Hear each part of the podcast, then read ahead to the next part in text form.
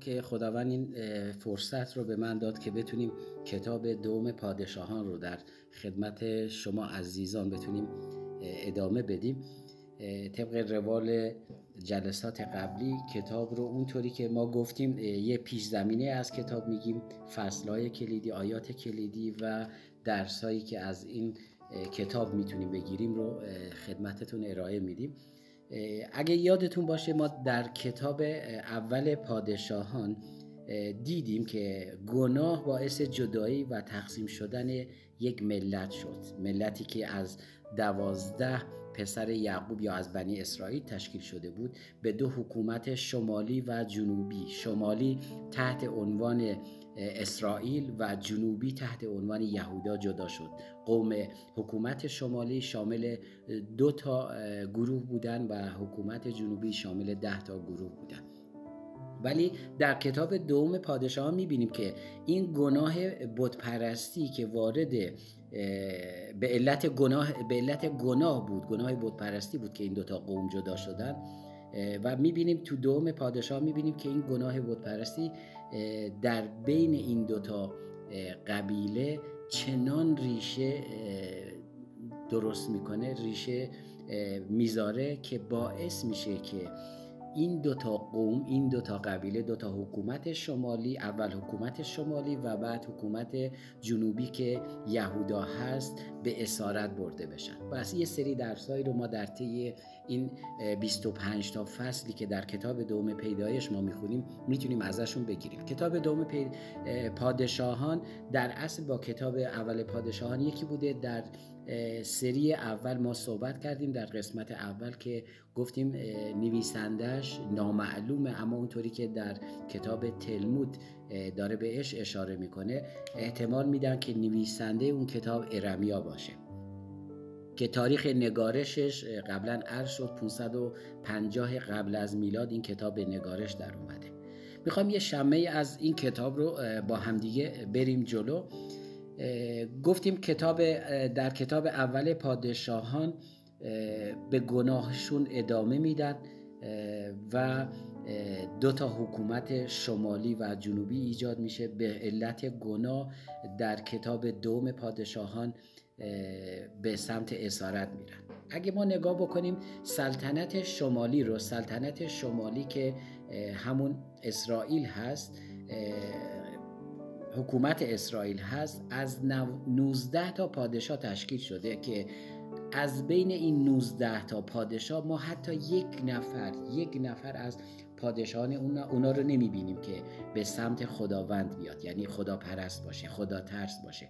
اما می‌بینیم در بین حکومت یهودا یا سلطنت جنوبی بعضا پیدا میشه پادشاهانی پیدا میشه که برای مدتی به دنبال خدا میرن و به همین خاطر پادشاهی شمالی یا حکومت اسرائیل زودتر از پادشاهی جنوبی یعنی حکومت یهودا یهودا به اسارت میرن. و حتی می‌بینیم حدود 140 سال حکومت یهودا بیشتر پابرجا خواهد بود. یعنی حکومت اسرائیل یا قومش حکومت شمالی 140 سال زودتر به اسارت میرن و با همدیگه ادامه میدیم که چطوری بوده یا در کدوم قسمت ها داره به این اشاره می‌کنه. پس با, اون با این توصیفی که من همین تا اینجا به خدمت شما عرض کردم اینجا در مورد اسارت دوتا پادشاهی بیشتر. تو دوم پادشاهان صحبت می‌کنه. اسارت قوم حکومت شمالی یا اسرائیل و حکومت جنوبی یا, یا یهودا. این کلمات رو هی دارم تکرار می‌کنم که ملکه ذهنتون بشه که اگر یک زمانی نتونستید بخونید لاقل این ذهنیت رو داشته باشید که این کتاب کتاب دوم پادشاهان داره به این اشاره می‌کنه که هر دو سلطنت هم اسرائیل هم یهودا هم شمالی هم جنوبی به اسارت میرن. اما بیایم چند تا آیه رو با همدیگه بحث بکنیم در مورد اینا. تو فصل 17 کتاب فصل 17 آیات 22 و 23 داره به این اشاره می‌کنه که میگه به قومش میگه. میگه طبق اون چیزی که پیشتر تذکر به قوم به بنی اسرائیل داده شده بود اونا به اسارت آشور میرن و تبعید میشن به حکومت آشور تبدیل میشن. تو فصل 17 آیات 22 و 23 اگه بخواید نگاه بکنید. و بعد از اون در فصل 23 یعنی 140 سال بعد از اسار به اسارت رفتن قوم بنی اسرائیل در فصل 23 آیه 27 اینجا داره خداوند داره به این اشاره می‌کنه که من آیه رو براتون می‌خونم میگه و خداوند گفت یهودا را نیز از نظر خود دور خواهم کرد چنان که اسرائیل را دور کردم و این شهر اورشلیم را که برگزیدم و خانه ای را که گفتم اسم من در آنجا خواهد بود ترک خواهم کرد.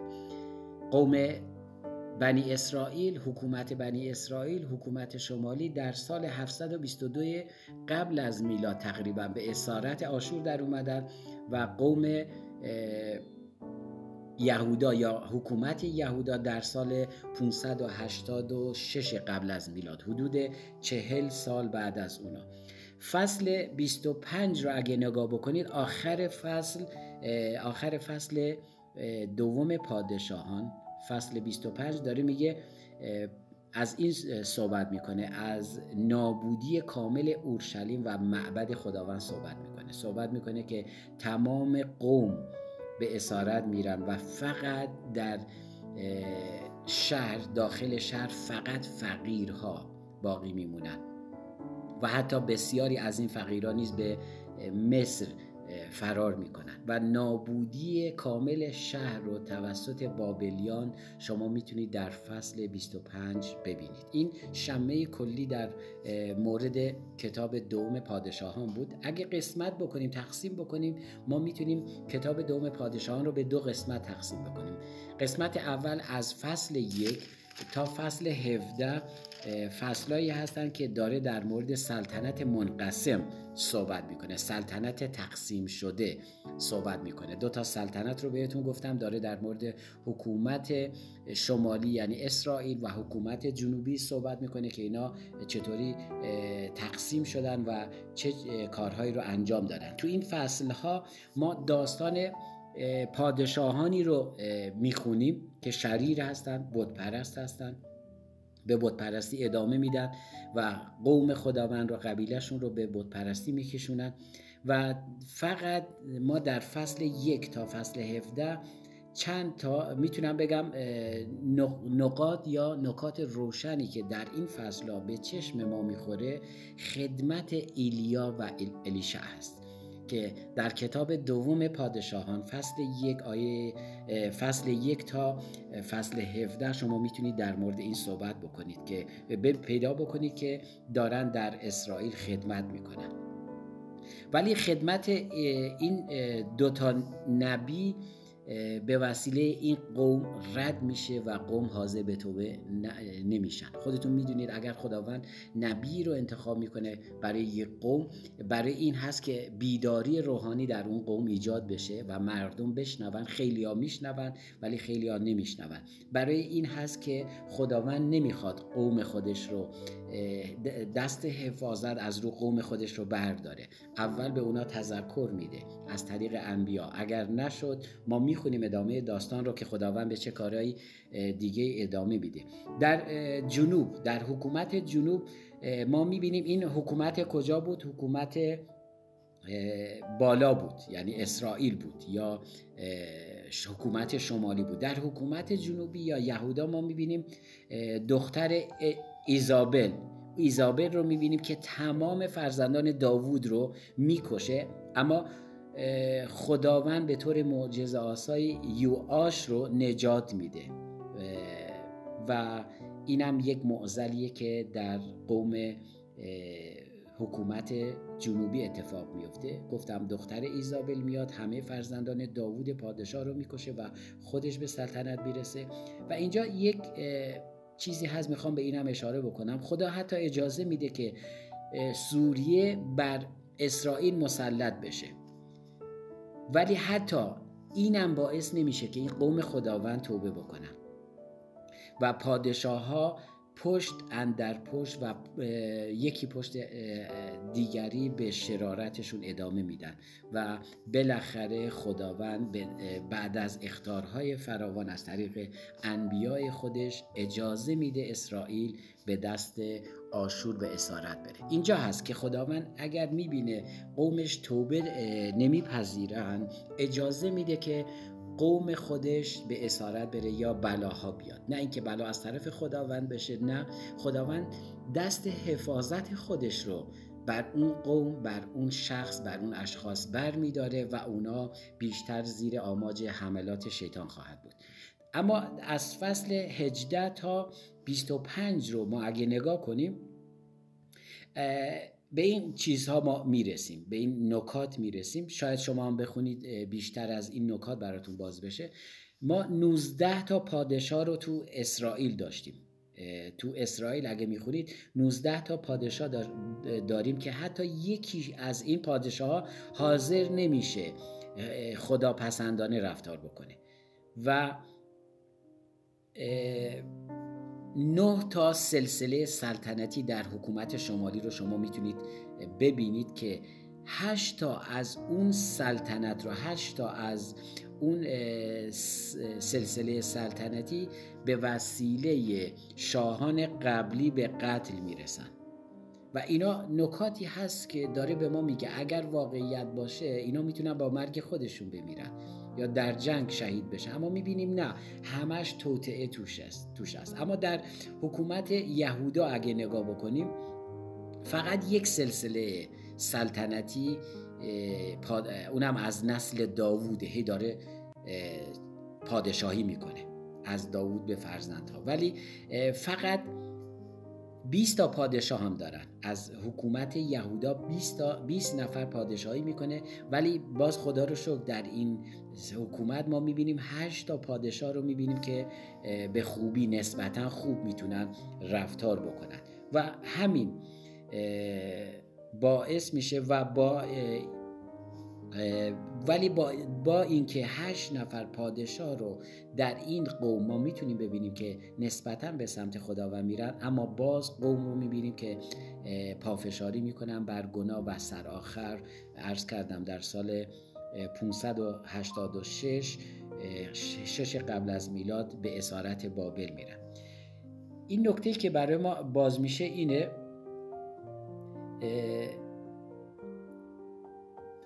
خداوند اجازه میده که این دوتا قوم به اسارت برن.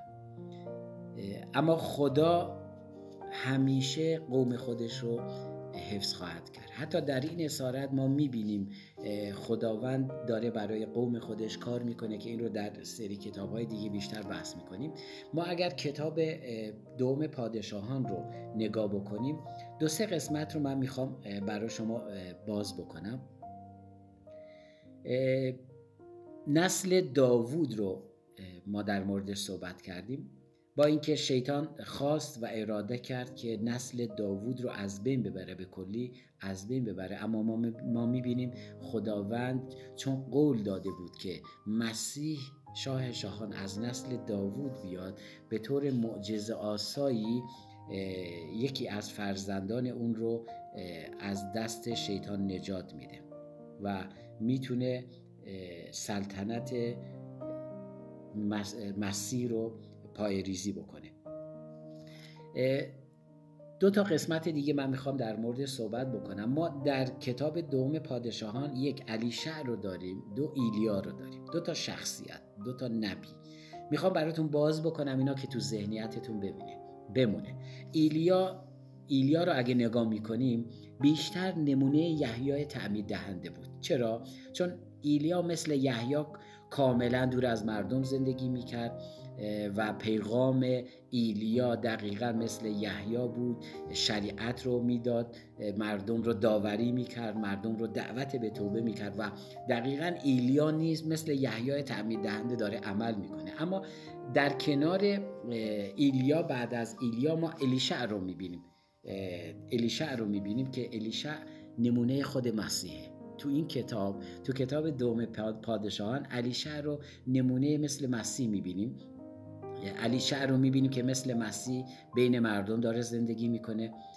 تأکید اون بیشتر بیشتر پیغاماش تأکید بر فیض و حیات و امید میده به مردم.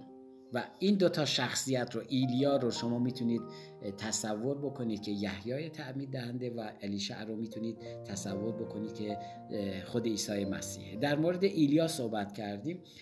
تو کتاب دوم پادشان فصل دو آیه 16 می‌بینیم که روح خدا گاهی ایلیا رو از یک مکان به یک مکانی می‌بره و اونجا تو دو دوم پادشان فصل دو آیه 16 داره اینو صحبت می‌کنه. اینا کارهای روح القدس در اون زمان. عین جریانی که در کتاب در فیلیپوس در اعمال رسولان بر فیلیپوس انجام شد.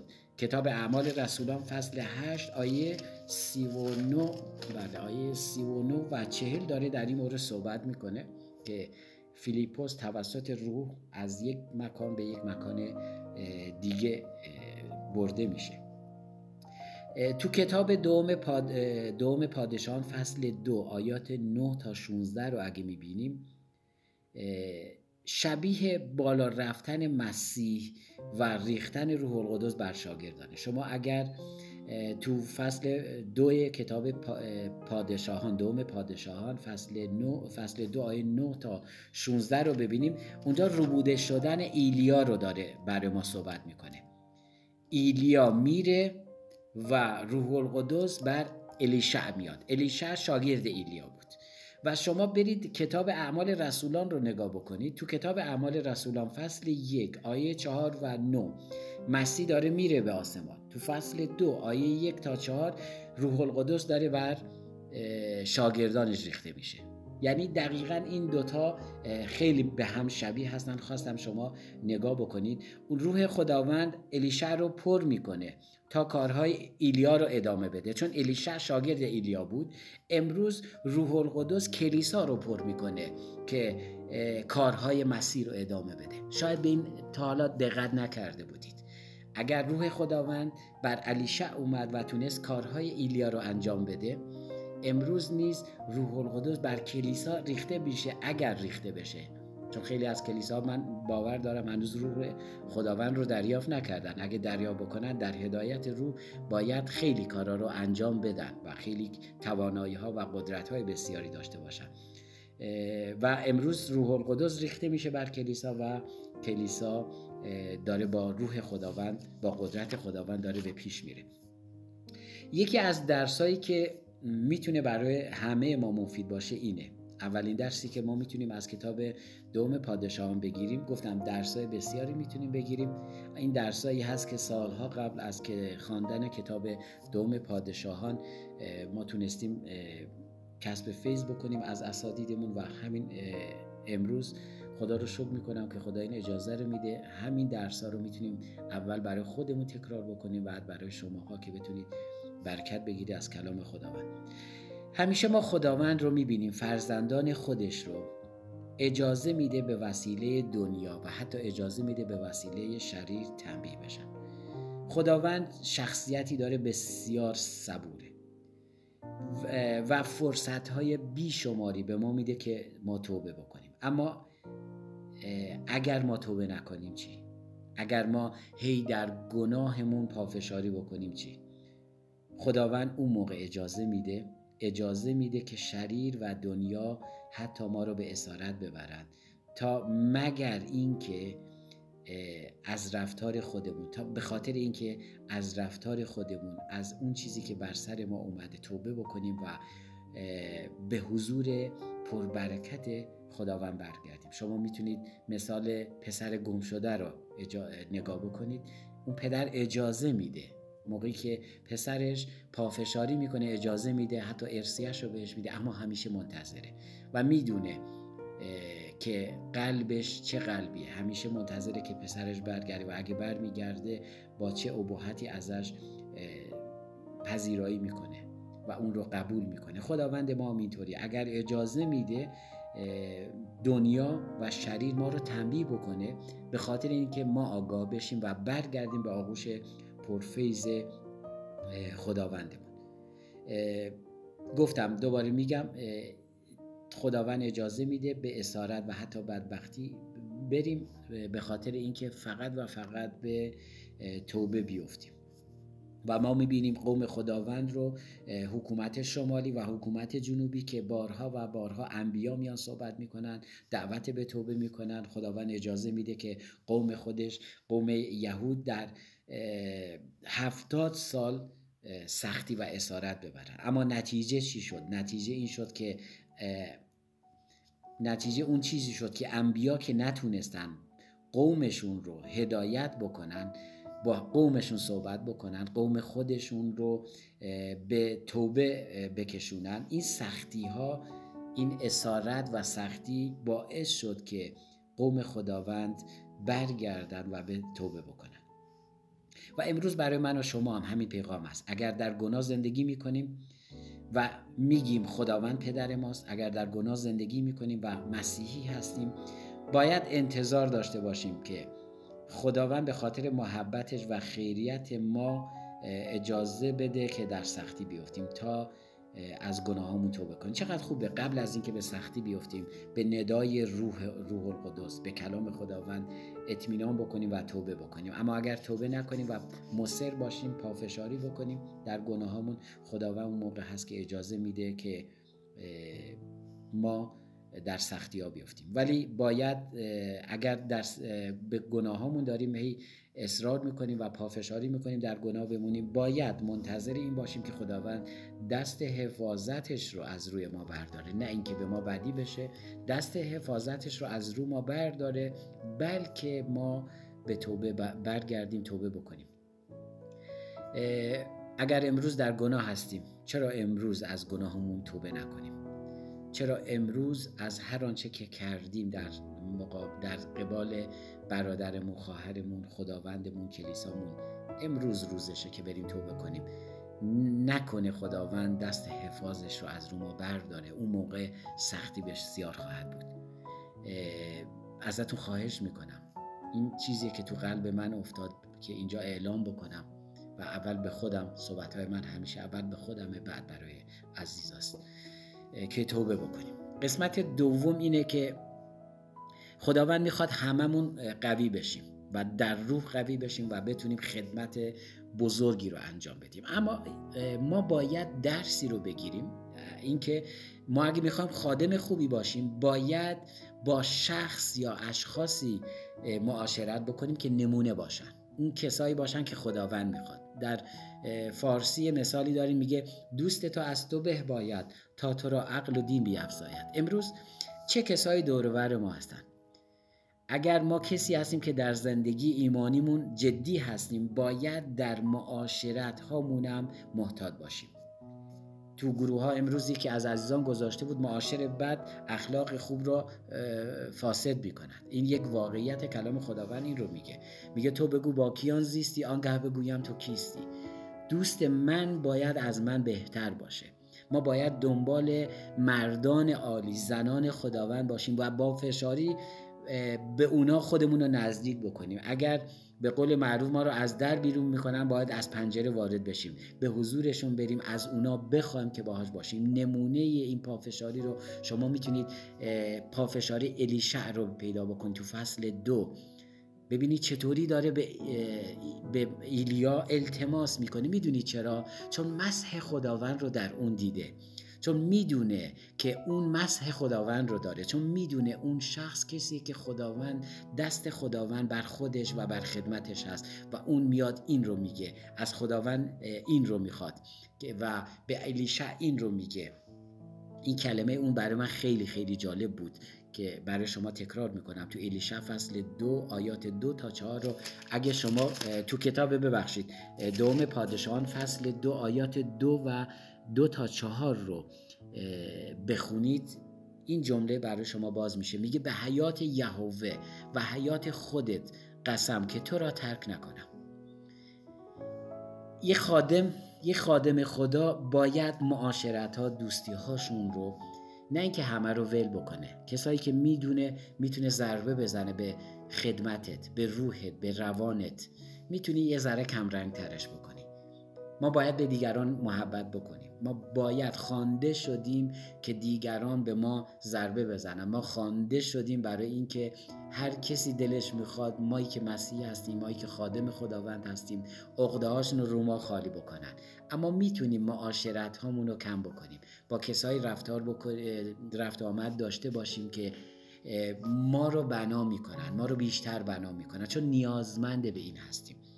بیاید امروز پافشاری بکنیم که معاشرین خوبی رو داشته باشیم. سوال من اینه شما امروز با چه کسانی معاشرت دارید؟ چه کسی رو می‌شناسید که تو دوروور شما نمونه هست؟ خودتون رو بهش نزدیکتر کنید. چه کسایی رو حس می‌کنید باعث این میشن شخصیت تو تخریب بشه؟ بالکل نه اما یواش یواش ازشون فاصله بگیر و براشون دعا بکن.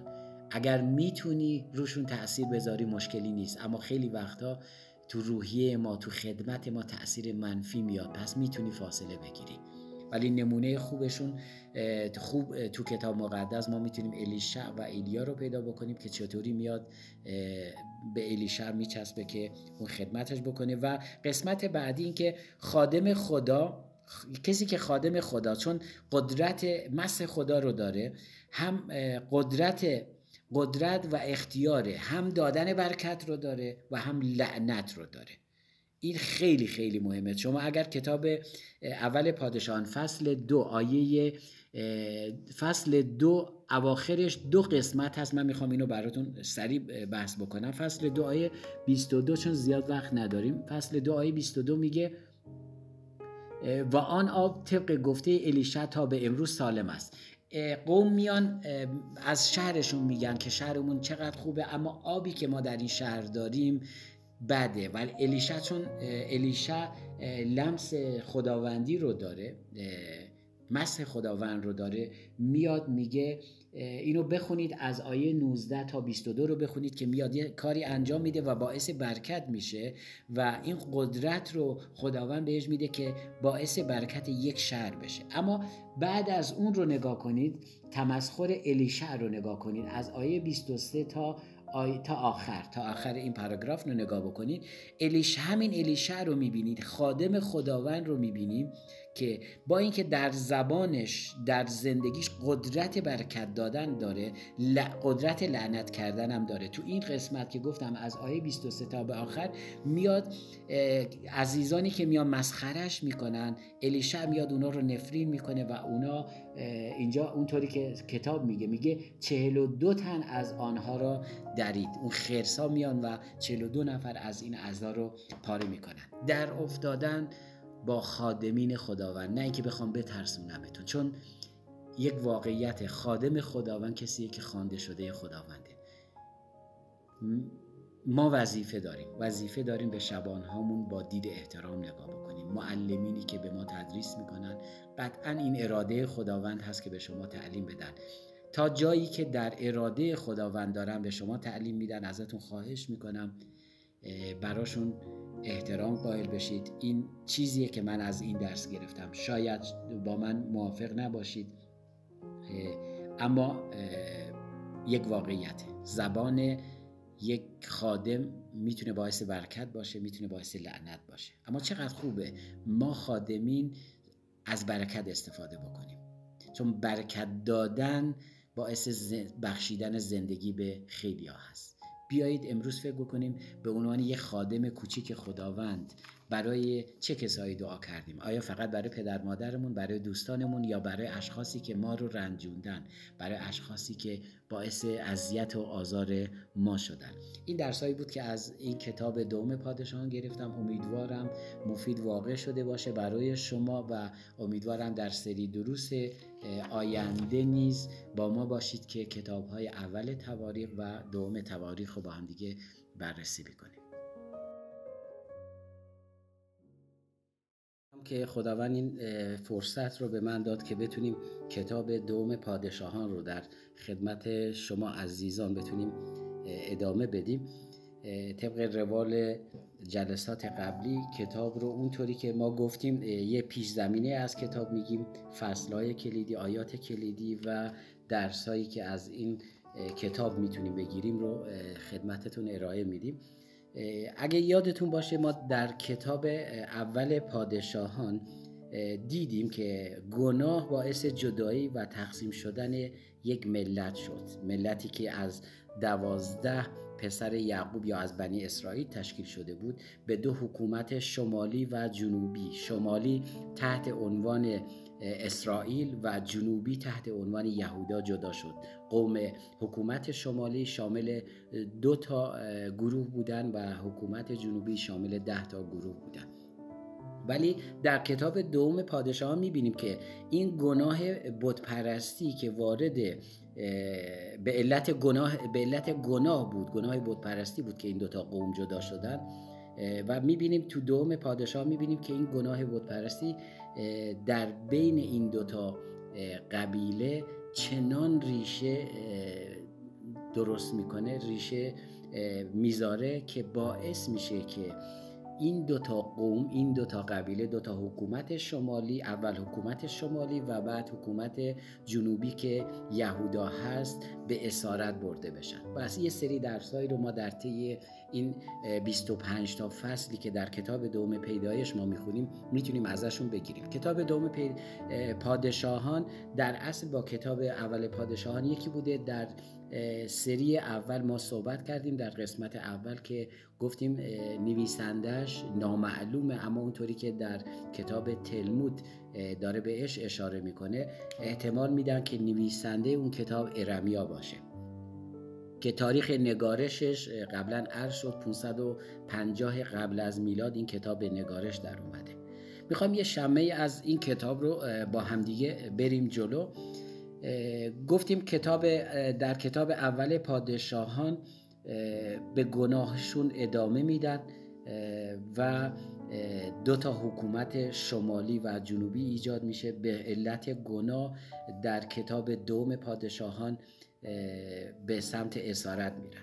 اگه ما نگاه بکنیم سلطنت شمالی رو سلطنت شمالی که همون اسرائیل هست حکومت اسرائیل هست از 19 تا پادشاه تشکیل شده که از بین این 19 تا پادشاه ما حتی یک نفر یک نفر از پادشاهان اونا, اونا رو نمی‌بینیم که به سمت خداوند بیاد. یعنی خدا پرست باشه خدا ترس باشه. اما می‌بینیم در بین حکومت یهودا یا سلطنت جنوبی بعضا پیدا میشه پادشاهانی پیدا میشه که برای مدتی به دنبال خدا میرن و به همین خاطر پادشاهی شمالی یا حکومت اسرائیل زودتر از پادشاهی جنوبی یعنی حکومت یهودا یهودا به اسارت میرن. و حتی می‌بینیم حدود 140 سال حکومت یهودا بیشتر پابرجا خواهد بود. یعنی حکومت اسرائیل یا قومش حکومت شمالی 140 سال زودتر به اسارت میرن و با همدیگه ادامه میدیم که چطوری بوده یا در کدوم قسمت داره به این اشاره می‌کنه. پس با, اون با این توصیفی که من همین تا اینجا به خدمت شما عرض کردم اینجا در مورد اسارت دوتا پادشاهی بیشتر. تو دوم پادشاهان صحبت می‌کنه. اسارت قوم حکومت شمالی یا اسرائیل و حکومت جنوبی یا, یا یهودا. این کلمات رو هی دارم تکرار می‌کنم که ملکه ذهنتون بشه که اگر یک زمانی نتونستید بخونی لاقل این ذهنیت رو داشته باشید که این کتاب کتاب دوم پادشاهان داره به این اشاره می‌کنه که هر دو سلطنت هم اسرائیل هم یهودا هم شمالی هم جنوبی به اسارت میرن. اما بیایم چند تا آیه رو با همدیگه بحث بکنیم در مورد اینا. تو فصل 17 کتاب فصل 17 آیات 22 و 23 داره به این اشاره می‌کنه که میگه به قومش میگه. میگه طبق اون چیزی که پیشتر تذکر به قوم به اسرا... بنی اسرائیل داده شده بود اونا به اسارت آشور میرن و تبعید میشن به حکومت آشور تبدیل میشن. تو فصل 17 آیات 22 و 23 اگه بخواید نگاه بکنید. و بعد از اون در فصل 23 یعنی 140 سال بعد از اسار به اسارت رفتن قوم بنی اسرائیل در فصل 23 آیه 27 اینجا داره خداوند داره به این اشاره می‌کنه که من آیه رو براتون می‌خونم میگه و خداوند گفت یهودا را نیز از نظر خود دور خواهم کرد چنان که اسرائیل را دور کردم و این شهر اورشلیم را که برگزیدم و خانه را که گفتم اسم من در آنجا خواهد بود ترک خواهم کرد. قوم بنی اسرائیل حکومت بنی اسرائیل حکومت شمالی در سال 722 قبل از میلاد تقریبا به اسارت آشور در اومدن و قوم یهودا یا حکومت یهودا در سال 586 قبل از میلاد حدود چهل سال بعد از اونا. فصل 25 رو اگه نگاه بکنید آخر فصل آخر فصل دوم پادشاهان فصل 25 داره میگه از این صحبت می‌کنه از نابودی کامل اورشلیم و معبد خداوند صحبت می‌کنه. صحبت می‌کنه که تمام قوم به اسارت میرن و فقط در شهر داخل شهر فقط فقیرها باقی میمونن. و حتی بسیاری از این فقیران نیز به مصر فرار می‌کنن. و نابودی کامل شهر رو توسط بابلیان شما می‌تونید در فصل 25 ببینید. این شمه کلی در مورد کتاب دوم پادشاهان بود. اگه قسمت بکنیم تقسیم بکنیم ما می‌تونیم کتاب دوم پادشاهان رو به دو قسمت تقسیم بکنیم. قسمت اول از فصل یک تا فصل 17 فصلایی هستن که داره در مورد سلطنت منقسم صحبت می‌کنه. سلطنت تقسیم شده صحبت می‌کنه. دو تا سلطنت رو بهتون گفتم داره در مورد حکومت شمالی یعنی اسرائیل و حکومت جنوبی صحبت می‌کنه که اینا چطوری تقسیم شدن و چه کارهایی رو انجام دادن. تو این فصل ها ما داستان پادشاهانی رو می‌خونیم که شریر هستن بودپرست هستن. به بودپرستی ادامه میدن و قوم خداوند رو قبیلهشون رو به بودپرستی میکشونن و فقط ما در فصل یک تا فصل 17 چند تا می‌تونم بگم نقاط یا نکات روشنی که در این فصل به چشم ما می‌خوره خدمت ایلیا و الیشع هست. که در کتاب دوم پادشاهان فصل یک آیه فصل یک تا فصل 17 شما می‌تونید در مورد این صحبت بکنید که پیدا بکنید که دارن در اسرائیل خدمت می‌کنن. ولی خدمت این دوتا نبی به وسیله این قوم رد میشه و قوم حاضر به توبه نمیشن. خودتون می‌دونید اگر خداوند نبی رو انتخاب می‌کنه برای یک قوم برای این هست که بیداری روحانی در اون قوم ایجاد بشه و مردم بشنون خیلی ها میشنون ولی خیلی ها نمیشنون. برای این هست که خداوند نمی‌خواد قوم خودش رو دست حفاظت از رو قوم خودش رو برداره. اول به اونا تذکر میده از طریق انبیا. اگر نشد ما می‌خونیم ادامه داستان رو که خداوند به چه کارهایی دیگه ادامه میده. در جنوب در حکومت جنوب ما می‌بینیم این حکومت کجا بود؟ حکومت بالا بود یعنی اسرائیل بود یا حکومت شمالی بود. در حکومت جنوبی یا یهودا ما می‌بینیم دختر ایزابل. ایزابل رو می‌بینیم که تمام فرزندان داوود رو می‌کشه اما خداوند به طور معجزه آسای یوآش رو نجات میده. و اینم یک معزلیه که در قوم حکومت جنوبی اتفاق میفته گفتم دختر ایزابل میاد همه فرزندان داوود پادشاه رو می‌کشه و خودش به سلطنت می‌رسه. و اینجا یک چیزی هست می‌خوام به اینم اشاره بکنم. خدا حتی اجازه میده که سوریه بر اسرائیل مسلط بشه. ولی حتی اینم باعث نمیشه که این قوم خداوند توبه بکنن. و پادشاه ها پشت اندر پشت و یکی پشت دیگری به شرارتشون ادامه میدن و بالاخره خداوند بعد از اختارهای فراوان از طریق انبیای خودش اجازه میده اسرائیل به دست آشور به اسارت بره. اینجا هست که خداوند اگر می‌بینه قومش توبه نمیپذیرن اجازه میده که قوم خودش به اسارت بره یا بلاها بیاد. نه اینکه بلا از طرف خداوند بشه نه. خداوند دست حفاظت خودش رو بر اون قوم بر اون شخص بر اون اشخاص بر میداره و اونا بیشتر زیر آماج حملات شیطان خواهد بود. اما از فصل 18 تا 25 رو ما اگه نگاه کنیم به این چیزها ما می‌رسیم به این نکات می‌رسیم. شاید شما هم بخونید بیشتر از این نکات براتون باز بشه. ما 19 تا پادشاه رو تو اسرائیل داشتیم. تو اسرائیل اگه می‌خونید 19 تا پادشاه داریم که حتی یکی از این پادشاه ها حاضر نمیشه خدا پسندانه رفتار بکنه. و نه تا سلسله سلطنتی در حکومت شمالی رو شما می‌تونید ببینید که هشت تا از اون سلطنت رو هشت تا از اون سلسله سلطنتی به وسیله شاهان قبلی به قتل می‌رسن. و اینا نکاتی هست که داره به ما میگه. اگر واقعیت باشه اینا می‌تونن با مرگ خودشون بمیرن.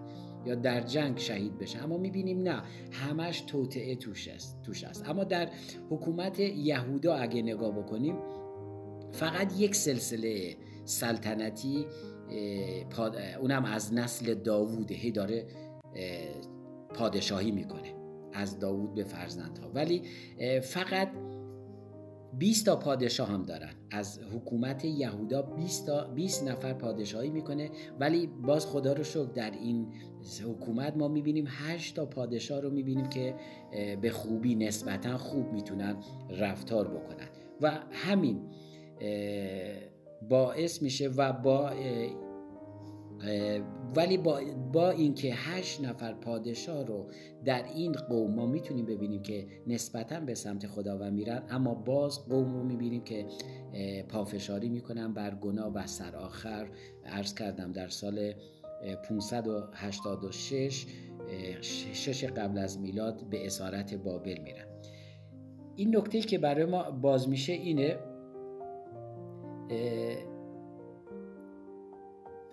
خداوند اجازه میده که این دوتا قوم به اسارت برن.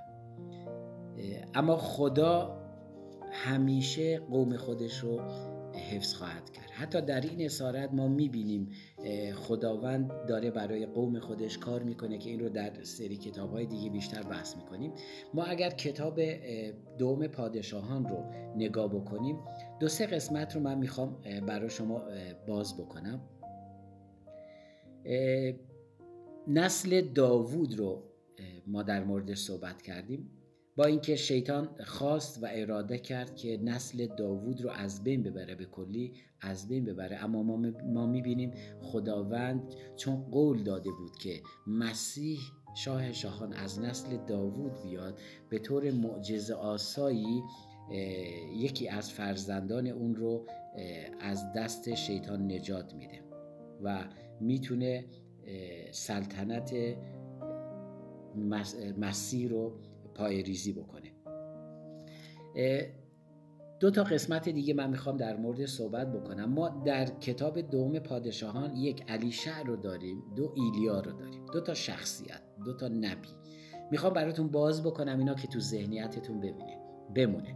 ایلیا ایلیا رو اگه نگاه می‌کنیم بیشتر نمونه یحیای تعمید دهنده بود. چرا؟ چون ایلیا مثل یحیی کاملا دور از مردم زندگی می‌کرد و پیغام ایلیا دقیقا مثل یحیی بود. شریعت رو می‌داد مردم رو داوری می‌کرد مردم رو دعوت به توبه می‌کرد و دقیقا ایلیا نیز مثل یحیی تعمید دهنده داره عمل می‌کنه. اما در کنار ایلیا بعد از ایلیا ما الیشع رو می‌بینیم. الیشع رو می‌بینیم که الیشع نمونه خود مسیحه تو این کتاب تو کتاب دوم پادشاهان الیشع رو نمونه مثل مسیح می‌بینیم. الیشع رو می‌بینیم که مثل مسیح بین مردم داره زندگی می‌کنه. تأکید اون بیشتر بیشتر پیغاماش تأکید بر فیض و حیات و امید میده به مردم. و این دوتا شخصیت رو ایلیا رو شما می‌تونید تصور بکنید که یحیای تعمید دهنده و الیشع رو می‌تونید تصور بکنید که خود عیسی مسیحه در مورد ایلیا صحبت کردیم. تو کتاب دوم پادشاهان فصل دو آیه 16 می‌بینیم که روح خدا گاهی ایلیا رو از یک مکان به یک مکانی می‌بره و اونجا تو دو دوم پادشاهان فصل دو آیه 16 داره اینو صحبت می‌کنه. اینا کارهای روح القدس در اون زمان. عین جریانی که در کتاب در فیلیپوس در اعمال رسولان بر فیلیپوس انجام شد. کتاب اعمال رسولان فصل 8 آیه 39 بله آیه 39 و 40 داره در این مورد صحبت می‌کنه که فیلیپوس توسط روح از یک مکان به یک مکان دیگه برده میشه. تو کتاب دوم, پاد... دوم پادشان فصل دو آیات 9 تا 16 رو اگه می‌بینیم شبیه بالا رفتن مسیح و ریختن روح القدس بر شاگردانه. شما اگر تو فصل دو کتاب پادشاهان دوم پادشاهان فصل, نو فصل دو آیه 9 تا 16 رو ببینیم. اونجا روبوده شدن ایلیا رو داره برای ما صحبت می‌کنه. ایلیا میره و روح القدس بر الیشع میاد. الیشع شاگرد ایلیا بود. و شما برید کتاب اعمال رسولان رو نگاه بکنید. تو کتاب اعمال رسولان فصل یک آیه چهار و نو مسیح داره میره به آسمان. تو فصل دو آیه یک تا چهار روح القدس داره بر شاگردانش ریخته میشه. یعنی دقیقا این دوتا خیلی به هم شبیه هستن. خواستم شما نگاه بکنید. اون روح خداوند الیشع رو پر می‌کنه تا کارهای ایلیا رو ادامه بده. چون الیشع شاگرد ایلیا بود. امروز روح القدس کلیسا رو پر می‌کنه که کارهای مسیر رو ادامه بده. شاید به این تا حالا دقت نکرده بودید. اگر روح خداوند بر الیشع اومد و تونست کارهای ایلیا رو انجام بده امروز نیز روح القدس بر کلیسا ریخته میشه اگر ریخته بشه. چون خیلی از کلیسا من باور دارم هنوز روح خداوند رو دریافت نکردن. اگه دریافت بکنن در هدایت روح باید خیلی کارا رو انجام بدن و خیلی توانایی ها و قدرت های بسیاری داشته باشن. و امروز روح القدس ریخته میشه بر کلیسا و کلیسا داره با روح خداوند با قدرت خداوند داره به پیش میره. یکی از درسایی که می‌تونه برای همه ما مفید باشه اینه. اولین درسی که ما می‌تونیم از کتاب دوم پادشاهان بگیریم. گفتم درسای بسیاری می‌تونیم بگیریم. این درسایی هست که سالها قبل از که خواندن کتاب دوم پادشاهان ما تونستیم کسب فیض بکنیم از اساتیدمون و همین امروز خدا رو شکر می‌کنم که خدا این اجازه رو میده. همین درس ها رو می‌تونیم اول برای خودمون تکرار بکنیم بعد برای شماها که بتونید برکت بگیری از کلام خداوند. همیشه ما خداوند رو می‌بینیم فرزندان خودش رو اجازه میده به وسیله دنیا و حتی اجازه میده به وسیله شریر تنبیه بشن. خداوند شخصیتی داره بسیار صبوره. و فرصت های بیشماری به ما میده که ما توبه بکنیم. اما اگر ما توبه نکنیم چی؟ اگر ما هی در گناهمون پافشاری بکنیم چی؟ خداوند اون موقع اجازه میده اجازه میده که شریر و دنیا حتی ما رو به اسارت ببرند تا مگر اینکه از رفتار خودمون تا به خاطر اینکه از رفتار خودمون از اون چیزی که بر سر ما اومده توبه بکنیم و به حضور پربرکت خداوند برگردیم. شما می‌تونید مثال پسر گم شده رو نگاه بکنید. اون پدر اجازه میده. موقعی که پسرش پافشاری می‌کنه اجازه میده حتی ارسیش رو بهش میده اما همیشه منتظره. و می‌دونه که قلبش چه قلبیه. همیشه منتظره که پسرش برگرده و اگه برمیگرده با چه ابهتی ازش پذیرایی می‌کنه و اون رو قبول می‌کنه. خداوند ما اینطوری اگر اجازه میده دنیا و شریر ما رو تنبیه بکنه به خاطر اینکه ما آگاه بشیم و برگردیم به آغوش پرفیز خداوندمون. گفتم دوباره میگم خداوند اجازه میده به اسارت و حتی بدبختی بریم به خاطر اینکه فقط و فقط به توبه بیفتیم. و ما می‌بینیم قوم خداوند رو حکومت شمالی و حکومت جنوبی که بارها و بارها انبیا میان صحبت می‌کنن دعوت به توبه می‌کنن. خداوند اجازه میده که قوم خودش قوم یهود در هفتاد سال سختی و اسارت ببرن. اما نتیجه چی شد؟ نتیجه این شد که نتیجه اون چیزی شد که انبیا که نتونستن قومشون رو هدایت بکنن با قومشون صحبت بکنن قوم خودشون رو به توبه بکشونن. این سختی ها این اسارت و سختی باعث شد که قوم خداوند برگردن و به توبه بکنن. و امروز برای من و شما هم همین پیغام است اگر در گناه زندگی می‌کنیم و میگیم خداوند پدر ماست اگر در گناه زندگی می‌کنیم و مسیحی هستیم باید انتظار داشته باشیم که خداوند به خاطر محبتش و خیریت ما اجازه بده که در سختی بیفتیم تا از گناهامون توبه کنیم. چقدر خوبه قبل از اینکه به سختی بیفتیم به ندای روح روح القدس به کلام خداوند اطمینان بکنیم و توبه بکنیم. اما اگر توبه نکنیم و مصر باشیم پافشاری بکنیم در گناهامون خداوند اون موقع هست که اجازه میده که ما در سختی ها بیفتیم ولی باید اگر در به گناهامون داریم هی اصرار می‌کنیم و پافشاری می‌کنیم در گناه بمونیم باید منتظر این باشیم که خداوند دست حفاظتش رو از روی ما برداره. نه اینکه به ما بدی بشه دست حفاظتش رو از رو ما برداره بلکه ما به توبه برگردیم توبه بکنیم. اگر امروز در گناه هستیم چرا امروز از گناهمون توبه نکنیم؟ چرا امروز از هر آنچه که کردیم در در قبال برادرمون خواهرمون خداوندمون کلیسامون امروز روزشه که بریم توبه کنیم. نکنه خداوند دست حفاظش رو از رو ما برداره. اون موقع سختی بسیار خواهد بود. ازتون خواهش می‌کنم. این چیزی که تو قلب من افتاد که اینجا اعلام بکنم و اول به خودم صحبت های من همیشه اول به خودم بعد برای عزیزاست. که توبه بکنیم. قسمت دوم اینه که خداوند می‌خواد هممون قوی بشیم و در روح قوی بشیم و بتونیم خدمت بزرگی رو انجام بدیم. اما ما باید درسی رو بگیریم. اینکه ما اگه می‌خوایم خادم خوبی باشیم باید با شخص یا اشخاصی معاشرت بکنیم که نمونه باشن. اون کسایی باشن که خداوند می‌خواد. در فارسی مثالی داریم میگه دوست تو از تو به باید تا تو را عقل و دین بیافزاید امروز چه کسایی دورور ما هستن؟ اگر ما کسی هستیم که در زندگی ایمانیمون جدی هستیم باید در معاشرت هامونم محتاط باشیم. تو گروه ها امروزی که از عزیزان گذاشته بود معاشر بد اخلاق خوب را فاسد می‌کند. این یک واقعیت کلام خداوند این رو میگه. میگه تو بگو با کیان زیستی آنگه بگویم تو کیستی. دوست من باید از من بهتر باشه.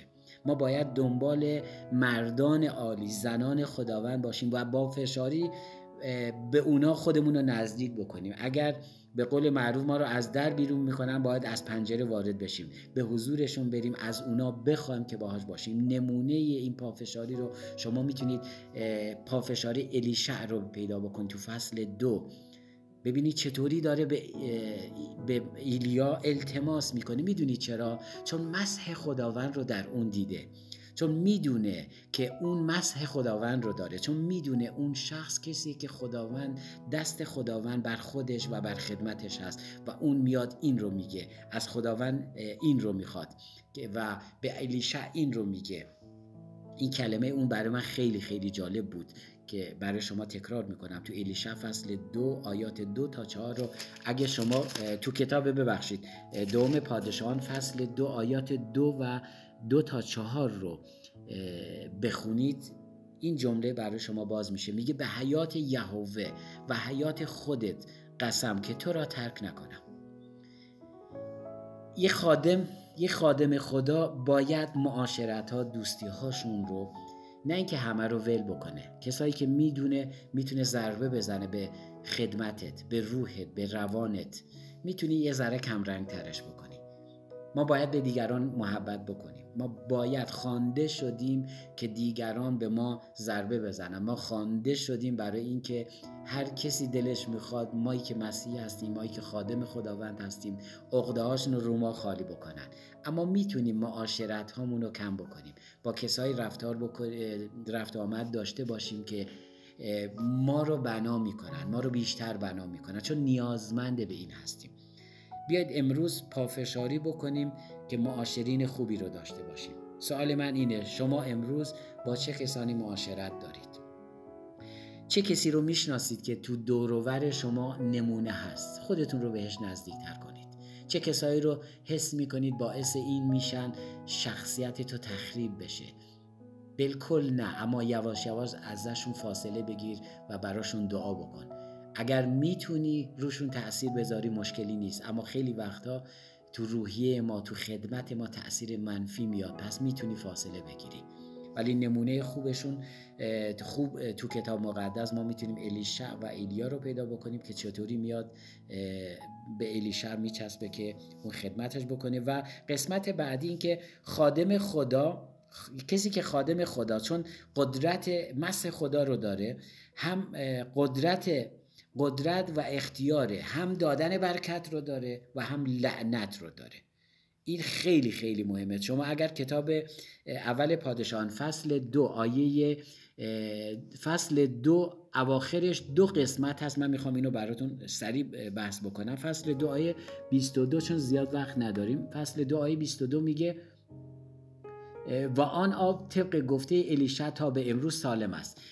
قوم میان از شهرشون میگن که شهرمون چقدر خوبه اما آبی که ما در این شهر داریم بده. ولی الیشا چون الیشا لمس خداوندی رو داره مسح خداوند رو داره میاد میگه اینو بخونید از آیه 19 تا 22 رو بخونید که میاد یه کاری انجام میده و باعث برکت میشه و این قدرت رو خداوند بهش میده که باعث برکت یک شهر بشه. اما بعد از اون رو نگاه کنید تمسخر الیشع رو نگاه کنید. از آیه 23 تا آی تا آخر تا آخر این پاراگراف رو نگاه بکنید.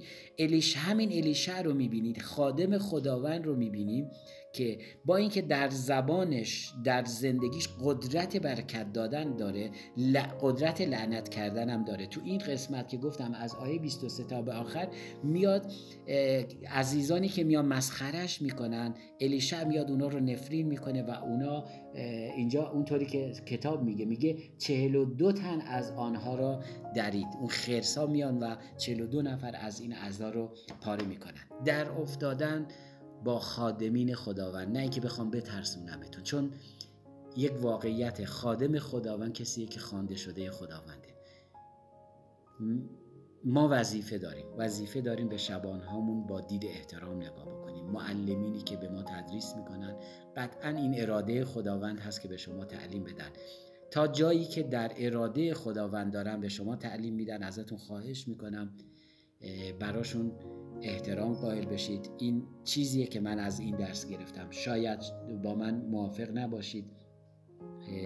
اما یک واقعیت. زبان یک خادم می‌تونه باعث برکت باشه می‌تونه باعث لعنت باشه. اما چقدر خوبه ما خادمین از برکت استفاده بکنیم. چون برکت دادن باعث بخشیدن زندگی به خیلی ها هست. بیایید امروز فکر بکنیم به عنوان یک خادم کوچیک خداوند برای چه کسایی دعا کردیم؟ آیا فقط برای پدر مادرمون برای دوستانمون یا برای اشخاصی که ما رو رنجوندن برای اشخاصی که باعث اذیت و آزار ما شدن؟ این درسایی بود که از این کتاب دوم پادشاهان گرفتم. امیدوارم مفید واقع شده باشه برای شما و امیدوارم در سری دروس آینده نیز با ما باشید که کتاب های اول تواریخ و دوم تواریخ رو با هم دیگه بررسی بکنیم.